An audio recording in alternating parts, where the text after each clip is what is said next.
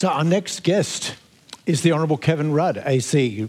Mr. Rudd was first elected as Prime Minister of Australia in 2007. Early initiatives of his government were the signing of the Kyoto Protocol, a parliamentary apology to the stolen generations, and the 2020 summit. During the term of his government, Labor also managed to keep Australia out of recession despite the global financial crisis, as well as commencing the rollout of the national broadband network and the introduction of nationwide early childhood education, amongst many other programs. Since leaving office, Mr. Rudd's written two volumes of his autobiography, but has also stayed active in politics. He's the senior fellow of the JFK School of Government at Harvard, where he leads research into US China relations. In addition, he's the chair of numerous boards, such as the International Peace Initiative. He's the current president of the Asia Society. Now, when last year we first invited Mr. Rudd to Outspoken, it was to speak about his timely pamphlet. I call it a pamphlet, but because that's what really is, the case for courage, a call, no, an exhortation for resistance to the egregious and ubiquitous power of News Corp, but also a commensurate call for a revitalisation of Australian politics on many different fronts. A shout out to the Labor Party to not just propose policies for a better, fairer Australia, but also to tear down the myths of the Liberal Party as the natural party of government to stop shying away from giving them the criticism they deserve for the corruption and destruction of the norms of government that have occurred on their watch.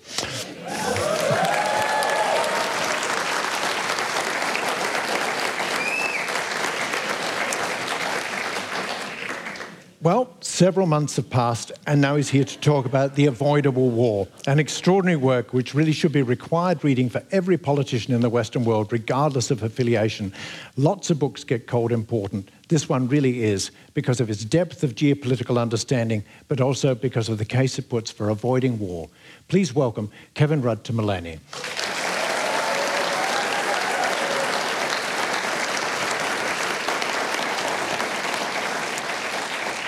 Now, Kevin, when, when I, I, was making the introduction for the evening, I mentioned the fact that you're from just up the road. It's great to be back home. It's uh, Maleny. I used to play on your local cricket field when I was a kid at Nambour High, and uh, my mother was born in uh, Mapleton, just up the road, and her parents uh, settled the area, uh, settled in the area just after, just before the First World War. And uh, so this is very much home for me. It's good to be back. But why don't we just get the guy back, Akari, talk about the Icelandic saga? That sounds like a lot more fun. That's really fascinating stuff. Uh, I really enjoyed that. So um, good luck with the book. I think it's terrific. So, look, this book, we, are here to talk about the avoidable war, and it is a fascinating book as well. It concentrates on the relationship between China and the US. Your thesis, fundamentally, according to me anyway, is that the cultures of the two superpowers are radically different and suffer from a mutual failure of understanding. You make the point that while we in the West are fairly familiar with how the US sees China, we haven't spent the time and the energy to understand how China sees the West and more how they came to those conclusions. So perhaps I could begin by asking you to give a brief history of their interactions over the last several decades or even 100 years. Wow. 25 words or less. It's like the history of the Western novel, please discuss. a thousand words in the next half hour. Well, they're kind of like uh, the Americans and the Chinese are like uh, uh, Christians and Vikings, and not necessarily in that order. I, I say in the book these are two cultures, civilizations, and political establishments condemned to uh, mutually assured non comprehension. Uh, because there's a fair bit of that. Yeah. On the Chinese side, what's the set of perceptions uh, of the United States? well, China uh, has in its classical history a Sinocentric view of its place in the world. Uh, the term China, uh, as used within the discourse in China itself, means Middle Kingdom. Zhong Guo, Zhong means middle, and Guo means kingdom. And that was first found, uh, has first been located on, on uh, classical artifacts from about the second or third century before Christ. So, this is a long view that China actually is the center of the world. And beyond that centre, which essentially was regarded as the Han ethnicity, in and around, if you look at the geography of China, in and around the Yellow River uh, basin, um, that as you move progressively out from that, you began to encounter the barbarian world. And there were inner barbarians, there were middle barbarians, and there were outer barbarians. Uh, by the way, we're all outer barbarians. Uh, um, in the case of Australians, outrageous barbarians. But, uh, and so there is a deeply classical, um, Sinocentric view of the world.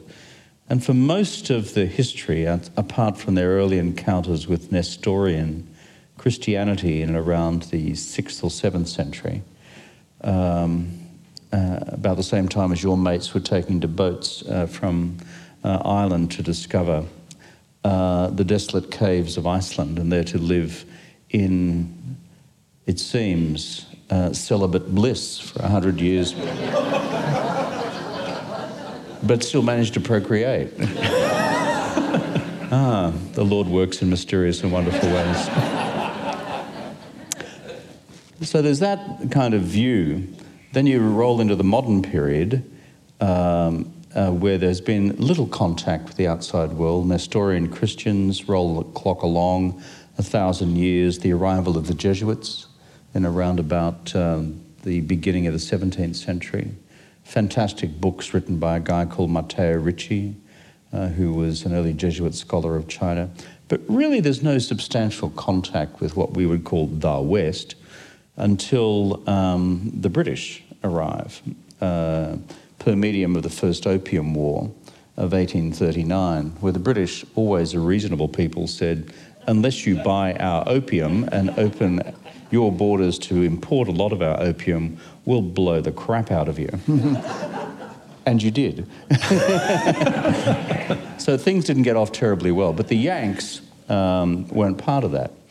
Uh, and with the United States, the interesting thing about that 19th century history of American engagement with China is that it was non colonial.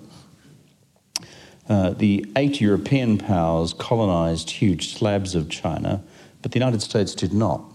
So even from the earliest period, um, the United States was seen through a different cultural and political lens uh, to the rest of the Western world, all of whom were seen as rapacious, colonial um, um, uh, barbarians. Yeah. And, but, I mean, move along a little bit to the uh, First World War. There's that incident where the Chinese sent something like 150,000 of their men to help the Allies in Europe on the basis that should the Allies win the war, that they would uh, when that the German occupied territories would be given to the Chinese. But at the Versailles Treaty, they decided to give it to the Japanese instead. In 1919 is a seminal year in the history of China's modern evolution, and frankly, it resonates through to today. Why? Um, well, the Chinese Empire, after 2,000 years of imperial rule, collapsed in 1911. And an early form of republican government took over under Sun Yat sen. Um, but by that stage, still, you had large slabs of China which was still subject to uh, European colonialism, uh, including the German colonies uh, in China. Um, if you look at the map of that China, that big eastern peninsula called Shandong, by and large it was German.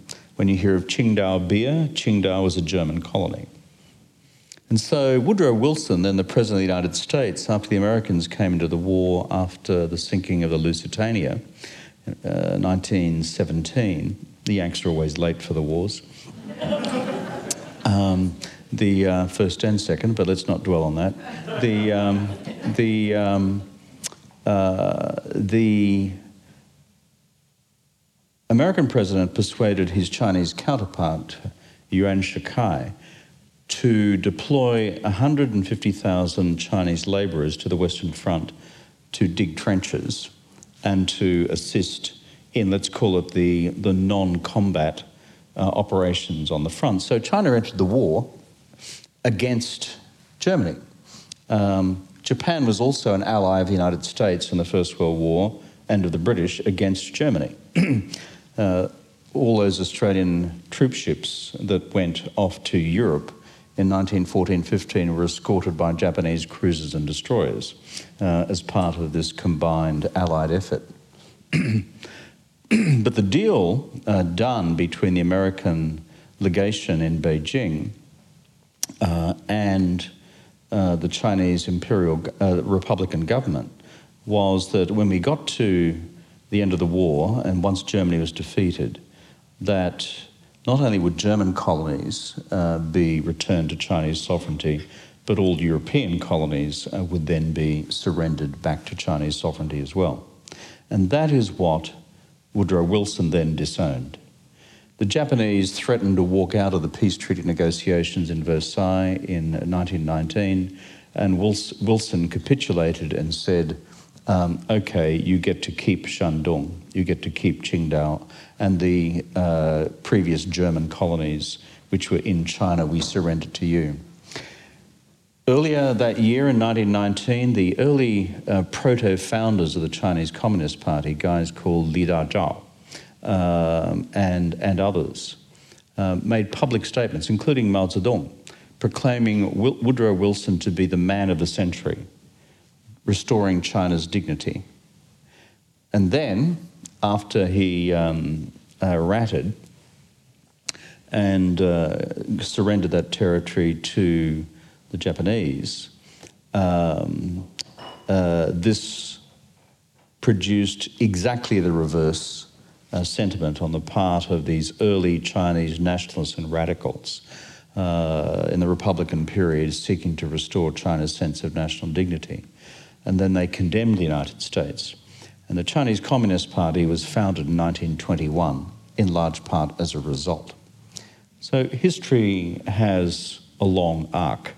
Um, but this particular arc began its course in those critical events of 1919, 1921.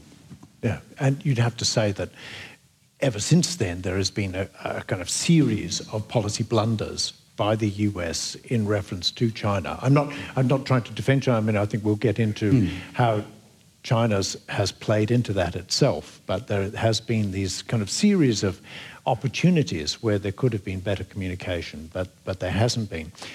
Well, when the Japanese first invaded China quite brutally in 1931, they'd previously moved into occupy Manchuria in the northeast of China.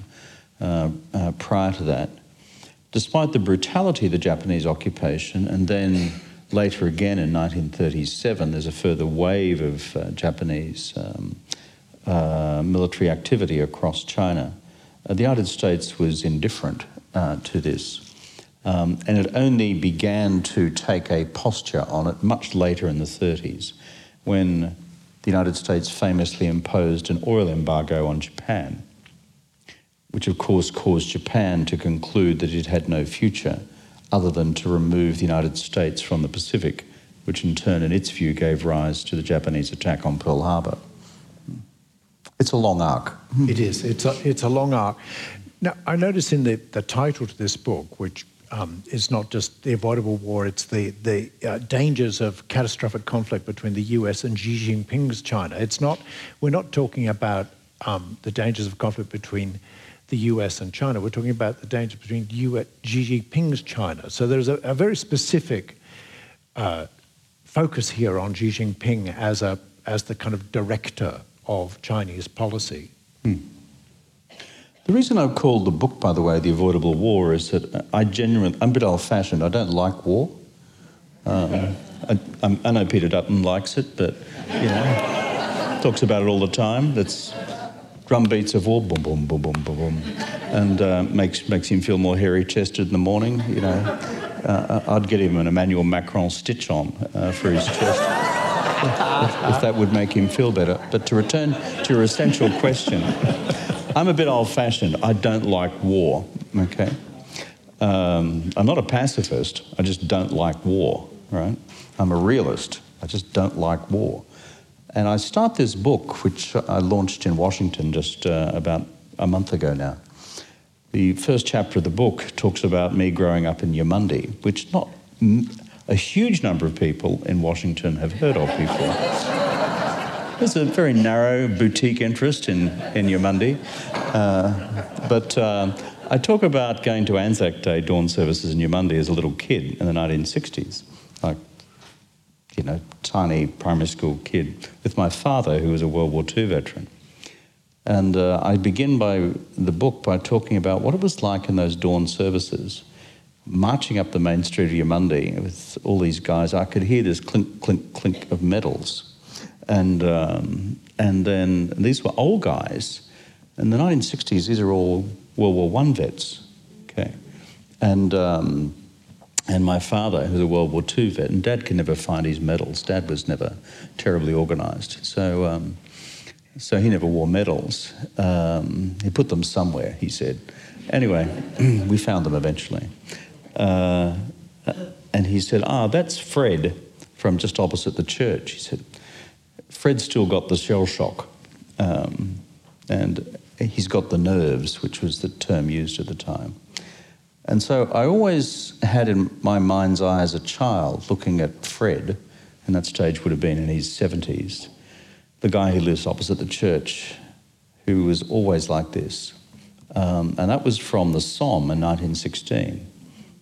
And so I begin by saying, we've purged all this from our collective memory. We don't have an effective Icelandic saga uh, about the brutality of that period, the industrial scale carnage. You know, our town of Eumundi, 22 local boys were killed total town of 200 people, 10% of the population. Up here on the range, it would have been much the same, I imagine. Um, so that's actually why I have written this thing, because the drumbeats of war, to paraphrase the idiot Dutton, uh, is a narrative being perpetrated by, you know, the far right in many parts of the world at the moment. And so, what I seek to construct here is a different but realistic way through. Um, because if there was war between these two phenomenally powerful countries right now, China and the United States, one with the world's largest military, one with the world's second largest military, one with the world's largest economy, the other with the world's second largest economy. Uh, we've not had a war like that, frankly, since about the 16th century. Uh, and it would be industrial scale carnage. Um, and so I think it behoves us to look intelligently for alternatives.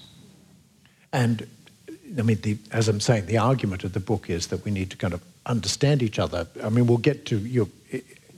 Towards the end of the, the book is kind of in three parts. There's a kind of introduction, and then there is a central part where you kind of analyze the the 10 concentric circles of Xi Jinping's um, strategic interests, and then we have some, some scenarios for what might happen in the next decade, the decade you call the decade of living dangerously, and finally a kind of conclusion and possible ways that the two superpowers might be able to negotiate. But fundamentally, the idea is that they should actually try and understand each other a little bit more. But central to it, as I say, is this idea of Xi Jinping and, and, and who he is at the center. I'd just like to question a little bit those 10 concentric circles of strategic interest that he has there. Not, I mean, you take about 200 pages of the book to, to deal with, so I don't want to go right through the detail of it. But even uh, before, I could read it if you'd like. Yeah. even, even before we kind of get into, into that a little bit more, I'd like to question the idea of those circles. Why is it that there is, or, or how is it that there is one person who is at the center of such an extraordinary um, sphere of influence?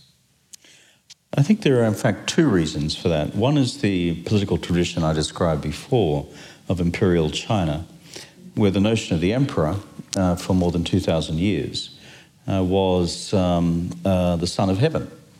Uh, Tianzi is the Chinese term. And uh, this resonates to the present age uh, that China requires a paramount leader. But the second reason is contemporary, and it's about Marxism Leninism. Um, uh, if you, the Chinese Communist Party is a Marxist Leninist party, and it's organized on Leninist lines, uh, which is a, a, very unromantic view of politics in the world. It's power through the barrel of a gun. uh, unceremoniously and unceremonially used to obtain and sustain power. And within a Leninist party, A, the Revolutionary Party takes power by force, Bolshevik Revolution of uh, 1917, Chinese Communist Revolution of 1949. Secondly, having secured power through a vanguard party, you then uh, consolidate your power by eliminating class enemies, uh, which the Chinese did in the anti landlord movement of 49 53, where they actually murdered three or four million people uh, who were regarded as class enemies. And then, thirdly, within the party, they establish effectively party secret police uh, who maintain uh, the political hierarchy. And this is totally taken out of the Leninist Stalinist playbook because the Comintern, the International Organization of Communism, which the Bolsheviks set up uh, in 1920, uh, was the vehicle through which the Chinese Communist Party was established in 1921. There was a Russian guy in the room when the first meeting occurred. So all of that, as it were, architecture was incorporated out of the KGB, NKVD, Soviet Communist Party system into the Chinese system. So if you then bring the two traditions together, classical role of Chinese emperor, son of heaven, plus a Marxist-Leninist party, then I, I, I use the term Xi Jinping's China deliberately because he rules the roost. And history doesn't look terribly favourably on individuals who have that much power.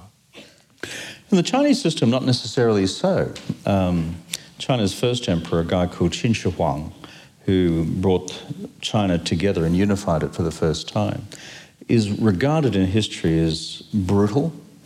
Um, his seminal achievement, apart from winning a civil war to unite the country in 221 BC, was that uh, when the Confucian scholar class protested about various of his policies, he buried them all alive. Um, that was his attitude to managing uh, dissent. Made your Vikings look like a bunch of softies, and uh, and um, and so. Uh, but this guy is regarded in the Chinese historical tradition as a hero because he united the country. So there are different tolerances of violence within culture, within this particular culture, in terms of an ultimate political purpose. And remember, the Christian tradition has no permeation to China at all, though the Buddhist tradition, interestingly, does. Um, and the enormous internal struggles between Buddhism and Confucianism within China, between Buddhism's first arrival in about the third century BC uh, and the final attempt to liquidate Buddhism at the end of the Tang dynasty in the 10th century AD, uh, was this great struggle about um, uh, an authoritarian political culture over, let's call it a doctrine of tolerance, uh, embrace, and grace and forgiveness, etc. So, if we can just kind of drill down a little bit into these 10 concentric circles of, of strategic interest, we start with his control over the uh, Communist Party, which is not China itself. It's the 95 million people or so who are, are the kind of Communist Party who rule China, and then there's the, the state as well then coming some of his other goals or some of his other uh, serious interests are, are, kind of quite laudatory. He, he really mm. does want to lift China out of poverty and into the 21st century. He's, he's has this idea of bringing down the oligarchs and trying to, to level out the inequality of income that mm. is so rife in the country, something that you'd have to say the West has failed miserably at as well. Mm. But um, anyway.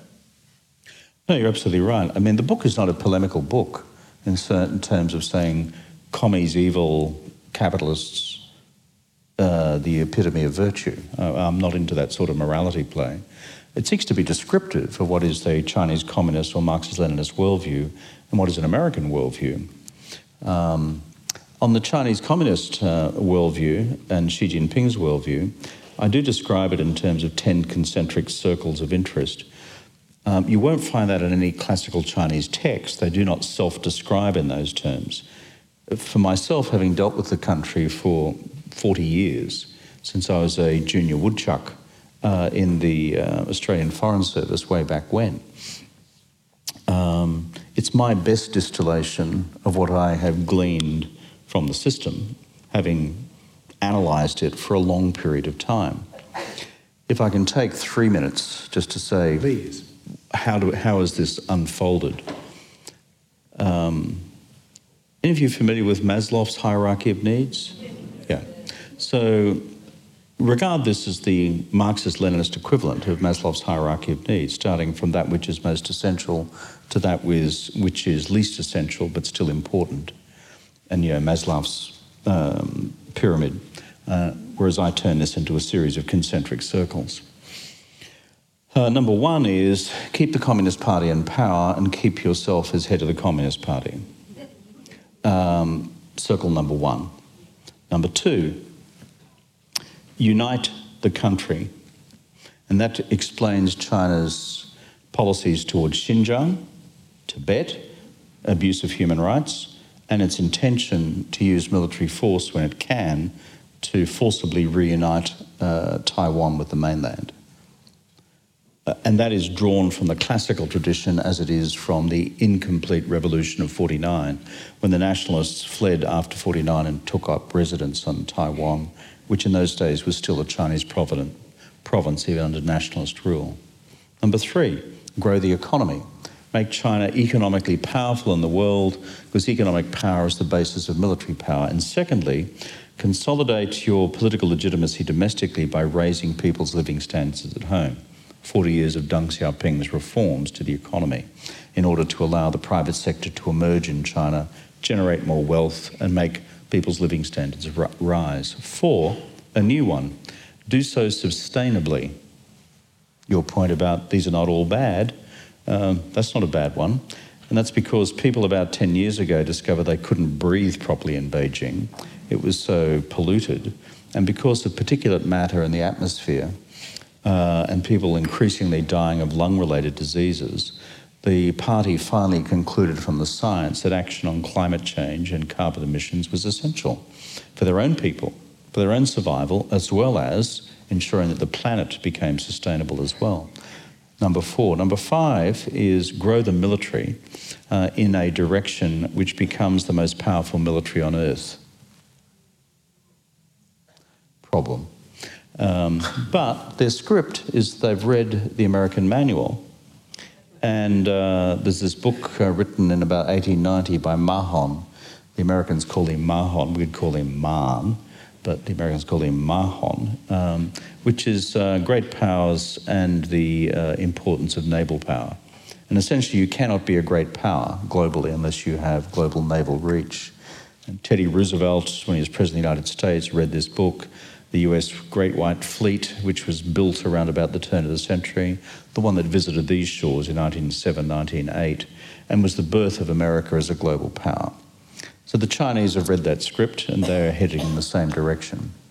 Number six, ensure that all your neighbouring states, which in China's case is 14 neighbouring states, the largest number in the world, apart from Russia, which also has 14, are benign and compliant. That is very much a Chinese imperial tradition about inner barbarians, outer barbarians, and middle barbarians. Doesn't mean you necessarily want to invade them, but it does mean that if they don't behave, quote unquote, uh, that you will use military means. Hence the Chinese ancient tradition of tributary states, which you may have read about as well. If you had Linda Jaivin here recently, Linda may have certainly addresses that in her short history of China. Number seven, and I'll skip through the last few very quickly, is push the United States out of maritime East Asia and the West Pacific and its uh, network, associated network of military alliances with China, uh, sorry, with uh, Japan, with the Republic of Korea, and if they could get away with it, with Australia. Because they regard that as providing the military platform which prevents China from achieving objective number two, which is to bring about national unity with Taiwan. Number eight uh, is push west across the Eurasian continent and create Eurasia as being a zone of unimpeded uh, economic and geopolitical influence for China, much more easily executed than the maritime periphery to the east because the United States is not in the continental periphery to the west. Hence the Belt and Road Initiative, if you've read about it. as that is primarily a push across Eurasia and then into Eastern Europe, Central Europe, and Western Europe. But, but through a kind of soft power. I don't mean to interrupt your, your thing. Yeah, by and large, and uh, except there are now emerging some security policy overlays to it. The, uh, the uh, creation of dual purpose ports, which are both military uh, and civilian, as well as offering BRI states China's own form of surveillance um, uh, systems to keep your domestic populations under control. So it's not just butter, it's guns and butter. The last two, uh, number nine, is in the rest of the world, make China uh, the irresistible, unavoidable uh, partner of economic choice, uh, so that whether it's in Africa, Latin America, the rest of Asia, or even Europe, the gravitational pull of the Chinese economy is so great that these countries ultimately um, don't wish to offend China in terms of its core foreign policy interests and aspirations. And they become votes for China in international institutions like the United Nations. So in Africa, if a vote goes up, for example, in the United Nations on a China related matter, um, for example, on Xinjiang, there are no African votes which come in to defend the human, human rights interests of Uyghurs in Xinjiang because China is such a dominant economic player from one end of the continent to the other. All 54 votes that come from the African Union.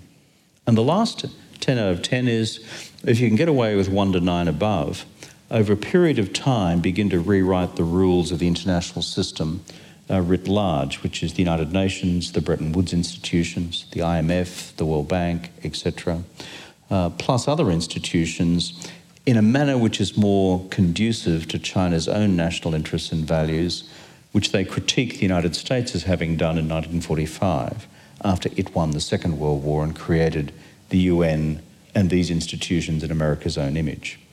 So when I say 10 concentric circles of interest, from staying in power to how do you redesign the, the rules of the international system? That's broadly how it hangs together. And let's drill down into one of them, which is the, um, I think it was number three, which is to raise the economy. You actually, while obviously understanding the push that, that they're making there in China, you also have quite serious doubts about whether it's possible to achieve that under the present circumstances because of the nature of um, the falling Chinese growth and, and various other, and also the measures that he's putting in to try and take the power away from the private sector? Yeah, that's, the, that's a critical question right now.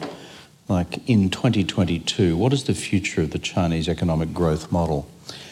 Uh, many of us, for the last generation or more, have grown up with an underlying assumption in our minds, which is China's inexorable rise. Huge population, massive resources, highly energetic people. And unlike Mao, Deng said to the Chinese private sector, go out there and earn a quid. And they did. Okay. And it's been remarkably successful.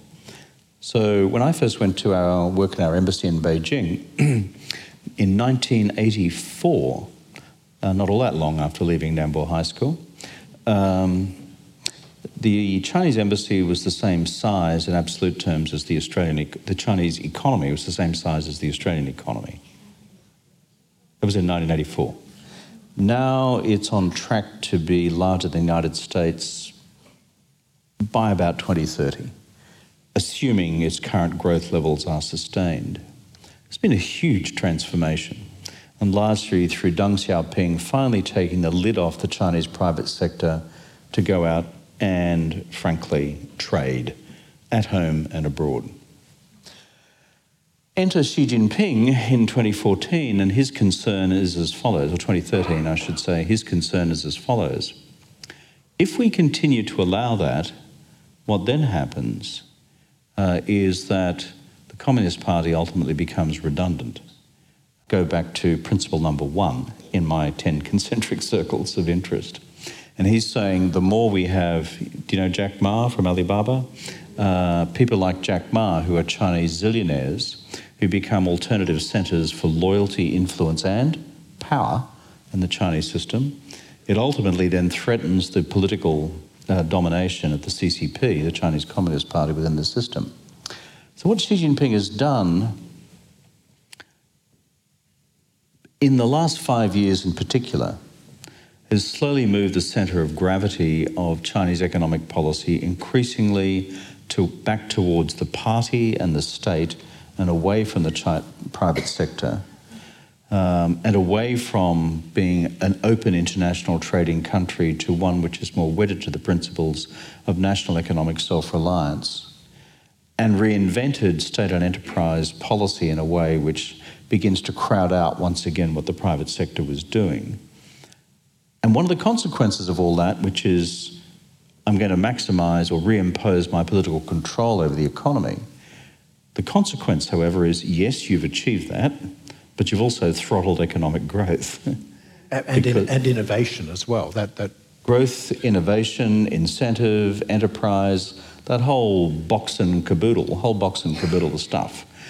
And so I began first noticing this as I travelled around China a few years ago, about 2018, when just talking to people uh, in the provinces, and then suddenly they began saying different things to me about their lack of trust in policy continuity in the centre as they were getting different signals about what was permissible. Deng Xiaoping's great axiom for 35 years was, quote, it's glorious to be rich, unquote. that was Deng's communism. And Deng said, it doesn't matter whether a cat is black or white so long as it catches a mouse, quote unquote. That was how strict Deng was on Marxist Leninist ideology. Not, okay? And so, uh, whereas Xi Jinping has said, you allow that to happen, the Communist Party, like what happened with the Communist Party of the Soviet Union under Gorbachev, slides into irrelevance, decline, corruption, and then collapse. And so, in a Leninist reaction to that analysis, has reimposed party power, but runs a grave risk of killing the goose that's laid the golden egg in terms of the ability of the economy to continue to grow. So, here is the key point in my judgment, and I hint about this in part of the book, because it's such a recent change in the last several years, recent, uh, really, is that if the growth rate, which in the last 30 years has averaged about 10% per year, hence why you go from being an economy the size of Australia to one being comparable to that of the United States, to in the last decade, which is Xi Jinping's first decade in office, he came into office at the end of 2012, right? Um, is that in the last decade, the average growth rate has fallen from double digits to somewhere around about six. Now, the projection by two recent studies of what happens with China's overall growth level for the 2020s is that it may actually now fall to somewhere around about three which is normal trend growth for an advanced economy. Even though China is not an advanced economy, it's still a low middle income economy. And where all that goes to is this add change in policy, favouring the state, favouring the party against the private sector, roll in demography. China's population is aging rapidly. Um, its workforce peaked in size in 2014 the population will peak in size in about 2027. Uh, it is now uh, got an average age uh, which is right up there with advanced economies. And the uh, birth rate now is at a record low of about 1.3, 1.4, much lower than Australia's natural birth rate. So, therefore, shrinking population, shrinking workforce participation, and declining productivity growth because the private sector has been pulled out of the equation, innovation, enterprise, and the rest. Now, if those things come together, so these recent studies have concluded, then if we end up with a growth rate of between 2 and 3%, guess what? By the time we get to the 2030s, the 2040s, the 2050s, it's arguable whether China will ever be larger than the US economy. Or if it is, maybe 10% bigger, but never getting bigger than that. So the idea that we've all had for such a long period of time that would end up being this overwhelming, gigantic, irresistible juggernaut force compounding uh, in growth uh, for decades eternal because of this massive population uh, underpinning it all is now open to serious challenge. And then this is where we kind of move out of the center of, of, of, an influence of China because we start getting into the geopolitical scene is that you posit the idea that Xi Jinping, when faced with this sort of um, collapse, or the, not this collapse, this decline, should I say, in, in growth, might employ the weapon of nationalism as a way of maintaining, number one, his power over the state. And then that nationalism comes into conflict with the US. It's a very complex Rubik's Cube that we're about to enter into with China external, China internal slash economy, the United States slash does the idiot Trump come back, or son of Trump, uh, or Trump like figure. Or daughter of Trump. Yes, right. Jesus, Mary and Joseph. And, uh, and uh, so this is a complex set of variables. But um, the book is in part written to try and provide a joint strategic framework from a realist perspective, which could be adapted by both Beijing and Washington to navigate what I call the decade of living dangerously, the 2020s, to get us through to 2030 without blowing each other's brains out over Taiwan or anything else. Secondly, um, if we can manage to do that, then by the time you get to the 2030s, there are a whole bunch of new variables at play. Will that which I've just described, which is the levelling out of China's economic growth, have become a new dynamic, both in reality and perception, so that neither the United States nor the democracies of the world any longer fear a China which is not simply going to become um, the giant in Jack and the Beanstalk, uh, overtowering everything else, point one. Point two, if its economy then begins to falter in terms of compounding growth, then it means that it can no longer afford comfortably to invest in the same order of magnitude in its military.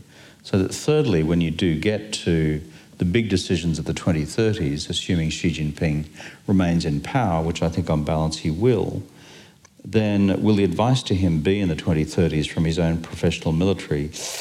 Um, comrade, I'm not confident we can pull off Taiwan because we don't have the military margin uh, which I would want to have in order to guarantee an absolute win. So, part of the method in the madness in a book like this is get us through this really dangerous decade and factor in the new realities of the 2030s as we begin to approach it. But the danger in the logic that I've just advanced is that Xi Jinping, uh, who is a good Marxist Leninist dialectician, thinking about the unity of opposites and action and reaction and all the way in which Leninists are taught how to think, says it could be how it's unfolding. Therefore, I should move earlier. That is the one cautionary note to Kevin from Queensland's very helpful contribution to the debate. Look, I want to bring in a kind of a, a bit of a wild card here for a minute because one of the circles that you were talking about, I think it was seven or eight or something, was this idea of China um, becoming free of the institutions of the West. So it's mm. creating its own instead of having the dollar as the as the currency of uh, the, the central currency. They, they would actually have the the the, the one the um, the Chinese currency. But also separate from the United Nations and all the various different other, and the IMF and all the things. So the idea of that seemed to be that should they decide, for example, to invade Taiwan, um, that Western sanctions would have no power over them. Now, in the present circumstance we're in at the moment, where we're entering what, it, what is it, the eighth or ninth week of, of the invasion of Ukraine by Russia, one of the arguments I have heard uh, a lot is this that um, the, the stumbling that Russia has made and the force of the sanctions that the West has imposed upon Russia will be giving Xi Jinping thought, oh, giving him pause for thought. Do, do, you, do you agree with that? What do you think about the present geopolitical situation when you throw Russia in? The Chinese, as they always do, will make a careful study of Ukraine. Um, the Chinese are not impartial on Ukraine, they basically back the Russians. Um, that's why they refuse to call it either a war or an invasion, uh, and why they've abstained on every vote in the UN Security Council and the UN General Assembly condemning um, what Russia has done, even though it's in patent violation of Article 2 of the UN Charter, which prohibits one state from invading the sovereign territory of another state. Um, but when the Chinese look at Ukraine through a different lens, which is what lessons are there for the future of Taiwan, I think there are three points which are relevant. One is, in their mind's eye, they will say, We're working to our own timetable on Taiwan anyway.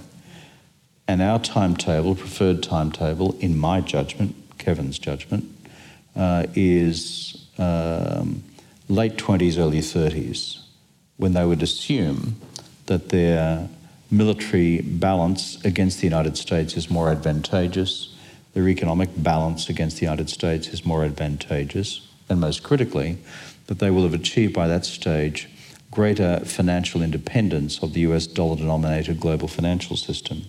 By floating by the late 2020s the renminbi making it into a global currency, a global reserve currency if they can, and thereby liberating themselves from the risk of US dollar denominated sanctions being imposed against them as the Americans have imposed against Russia.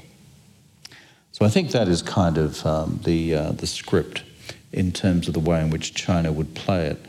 I think the really deep learning uh, from Ukraine by the Chinese so far is that invading another country is really hard. Um, they looked at what the Yanks did with Iraq and said, well, that was pretty easy. All we've got to do is study what the Yanks did with Iraq, and then we'll just do that to the Taiwanese. Um, this is the war of 2003 I'm talking about, that crazy Howard War, which some of us opposed. Um, um, the weapons of mass destruction, which weren't there, remember that? The, um, uh, 40,000 Iraqi civilians then lay dead, but let's not dwell, dwell on the detail. Um, but I think what the Chinese military, at least, and the Central Military Commission, which ultimately provides the advice to the political leadership of the country about the doability of military projects, would say is that that was a land based operation across the border by the quote superlative Russian Red Army against uh, the Ukrainian bunch of conscript dad's army has beens. Um, and it's ended as a complete military catastrophe so far. But let's see what Putin does in phase two of the war in the Donbass. Whereas in China, what we're talking about is something infinitely more complex. It's a maritime invasion of Taiwan the straits are 180 kilometres wide.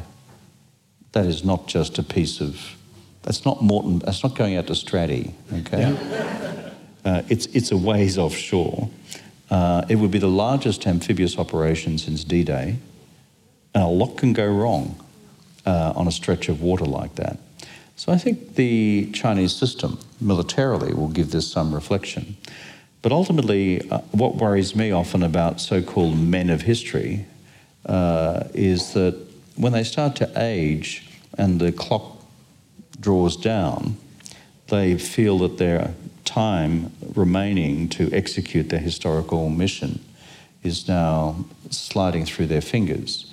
Hence why I think, but don't know, Putin acted when he has. Uh, and Xi Jinping, by the time we get to the end of the 20s into the early 30s, would be in his late 70s, because um, we're talking about um, a guy who's now about 68 years old. Um, and so, therefore, if he is leader at the time, these sort of leaders have this crazy idea that you know they have the mantle of history on their shoulders and they've got to uh, fundamentally change the map before they go off to meet Marx in the next kingdom. Mm. So, look, I'm, I'm, conscious of the time here, and I want to throw, I'm sure the floor is just bristling with questions, but I, so I want to keep you just one little bit more because the conclusion to your book, the, we, we run through the 10 scenarios that you have for this decade of living dangerously, five of which unfortunately involve war. Um, but, but then you come up with some ideas, some, what you, you have this term you call um, managed, strategic, managed strategic competition, which is this idea of how the two superpowers might be able to negotiate the next 10 decade 10 years sorry. And, and if i might just add one thing that i thought was very interesting was this comment that some people were accusing you of kicking the can down the road. And you said what's wrong with that? And I, I, I heartily agree with that. You know if you can postpone war to the 2030s well then we might find ourselves in a completely different situation where it's no longer necessary. So but anyway please could you elucidate a bit more on managed yeah, strategic just before we go to Q&A from our friends in the audience uh, here. Um, managed strategic competition is not a piece of rocket science. I mean, I went to Nambour High. We don't do rocket science down there. um, the, um, uh, we barely did science, rocket science. The, um, so uh, uh, it's got four principles. Number one, if, if you're in an environment of strategic competition where the competition is about who ends up as the dominant power regionally and globally, then you can either have unmanaged strategic competition where there are no rules of the road, no guardrails, no nothing, and everything's just a rolling voyage of discovery of biff in the front bar or the backyard, and it may end well, but it, it could well end catastrophically. Uh, that's basically how World War I started. Um, uh, or two, you have what I describe from a realist perspective as managed strategic competition. What does that mean? That means that there are de minima uh, rules of the road, de minima mutual understandings, de minima guardrails. And what does that mean?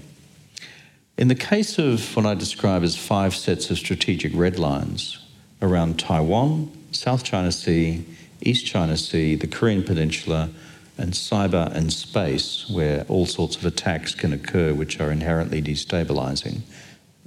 For example, taking out someone's telecommunications system.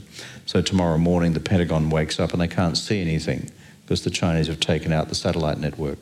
At that point, you go to code red and start firing something because you think you're going to be subject to an inbound attack. So that's why that's listed in this series. So, what I have said is rather than this all being a case of just push and shove, and see where equilibrium lands us through a voyage of discovery, uh, where you've got a whole lot of metal rubbing up against metal, either on the seas, in the air, or in space, uh, each of which could trigger an incident becoming escalated, becoming crisis, becoming conflict, becoming war. Far better that each side actually articulates what its own irreducible strategic red lines are in each of those categories to each other. The other side won't agree with them, but they should know them. At present, it's a guessing game, and I think that's destabilising. For example, one strategic red line would be a mutual prescription on a cyber attack against the core economic infrastructure of the other. For example, they took out your electricity generation system tomorrow, everything collapses, right? Boom, gone. Um, that would be one such red line. The second part of the joint strategic framework called managed strategic competition is short of um, lethal conflict, then both sides should embrace non lethal competition across all other domains. The rest of national security policy, foreign policy influence, um, trade, investment, technology, the race for who's going to have the brightest, sharpest, and buzziest um, semiconductors and artificial intelligence and ideology, frankly, uh, Marxist Leninist authoritarianism or liberal democratic capitalism or social democratic capitalism uh, as a worldview underpinning the future of the international system. And then the third and final domain is what I describe as um, a managed strategic competition framework which creates still political and diplomatic space for those narrow areas of collaboration which are still necessary to survive the planet, global common goods. Climate action, these are the two world's largest polluters, for God's sake. the next pandemic, given how much we buggered the last one, um, there was a massive um, uh, global market failure, if ever there was, in terms of dealing with uh, COVID 19. It should never have turned out that way.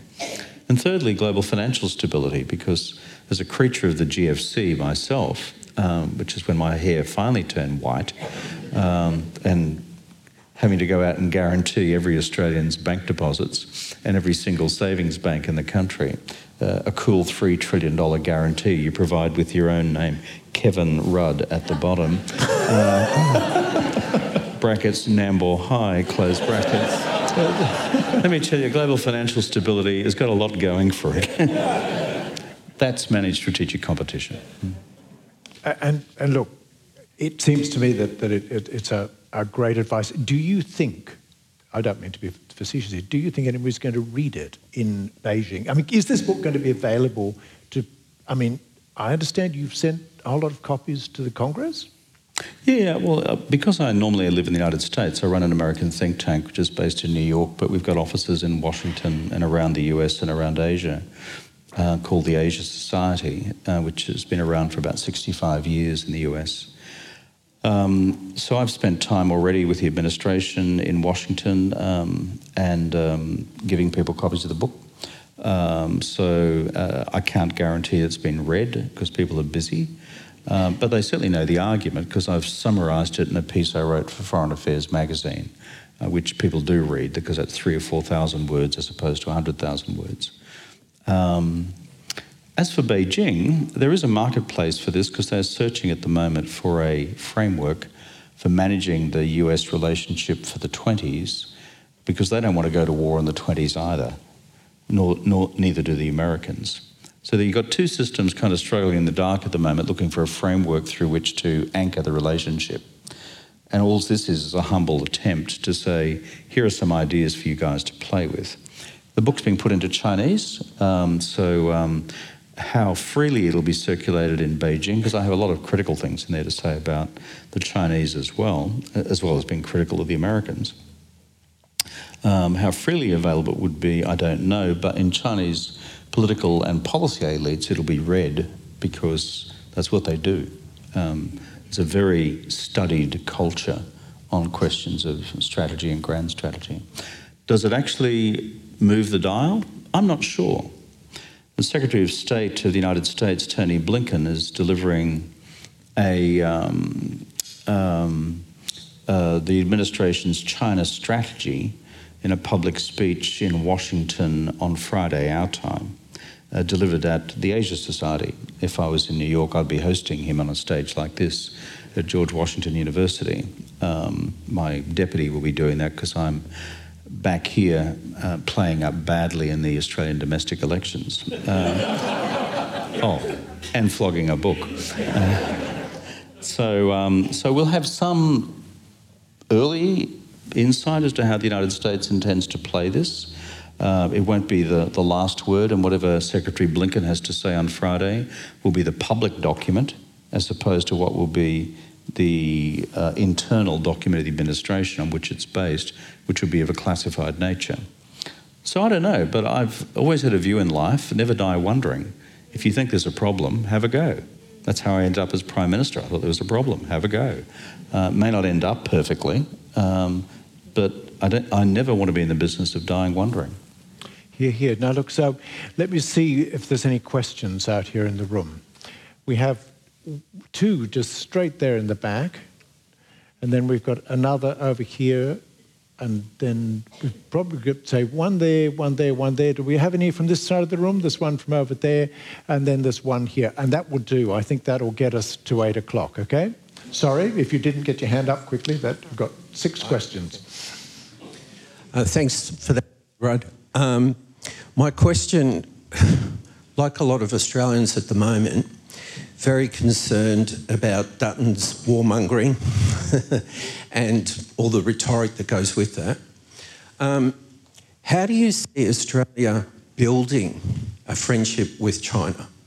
And shouldn't we be doubling our diplomacy and finding ways to actually influence them through rather soft means and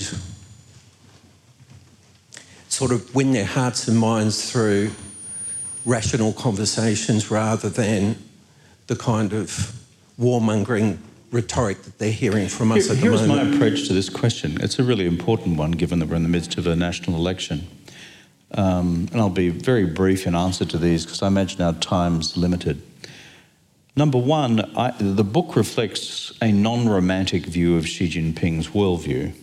I simply seek to be descriptive.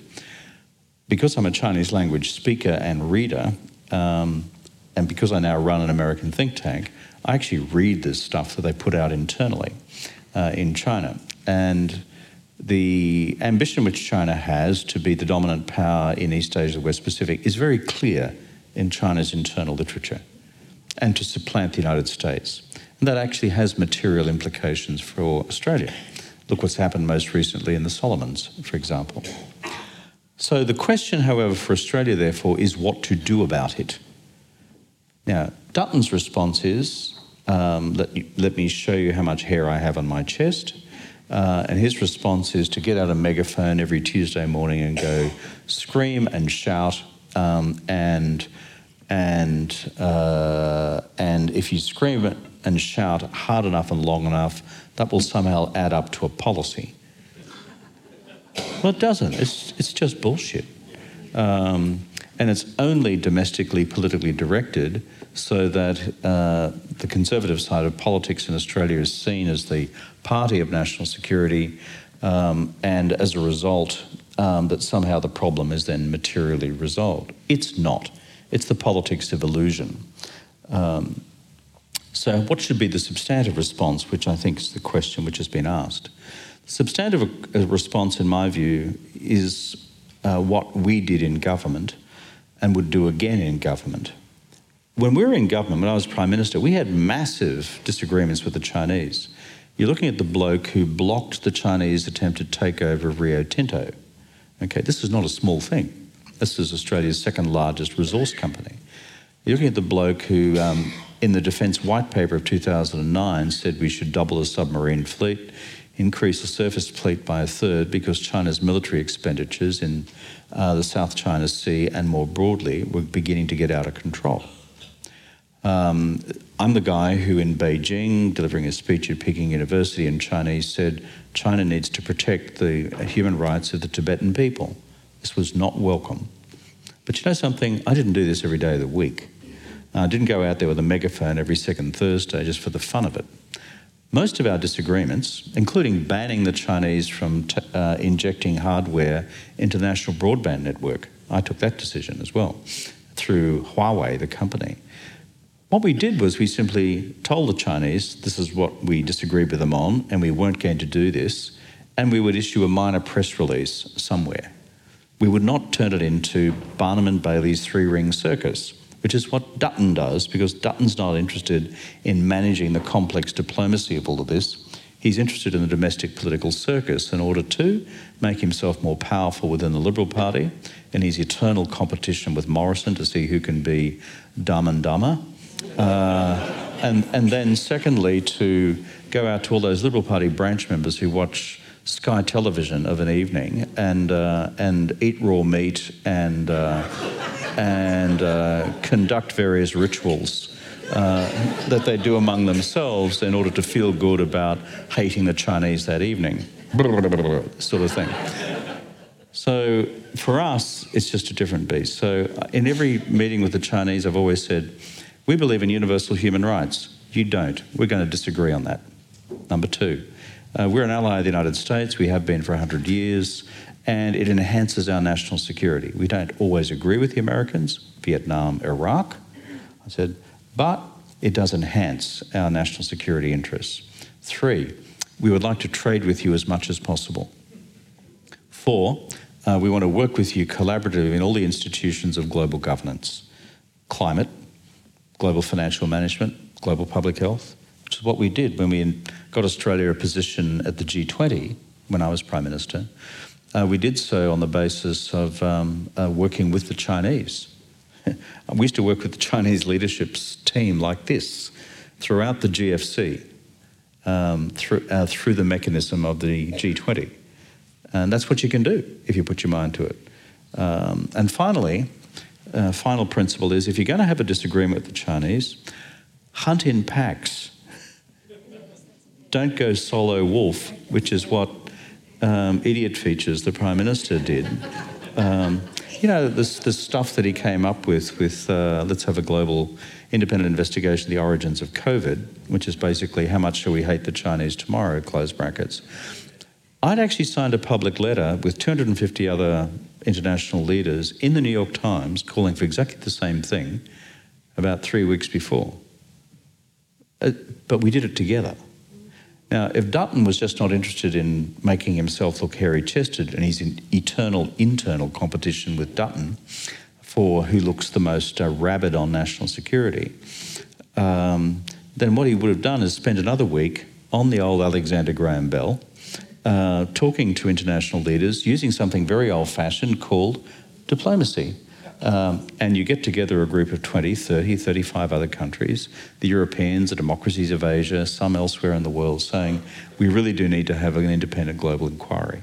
Had he done that, Australia would never have been individually nationally targeted by the Chinese, which is what happened.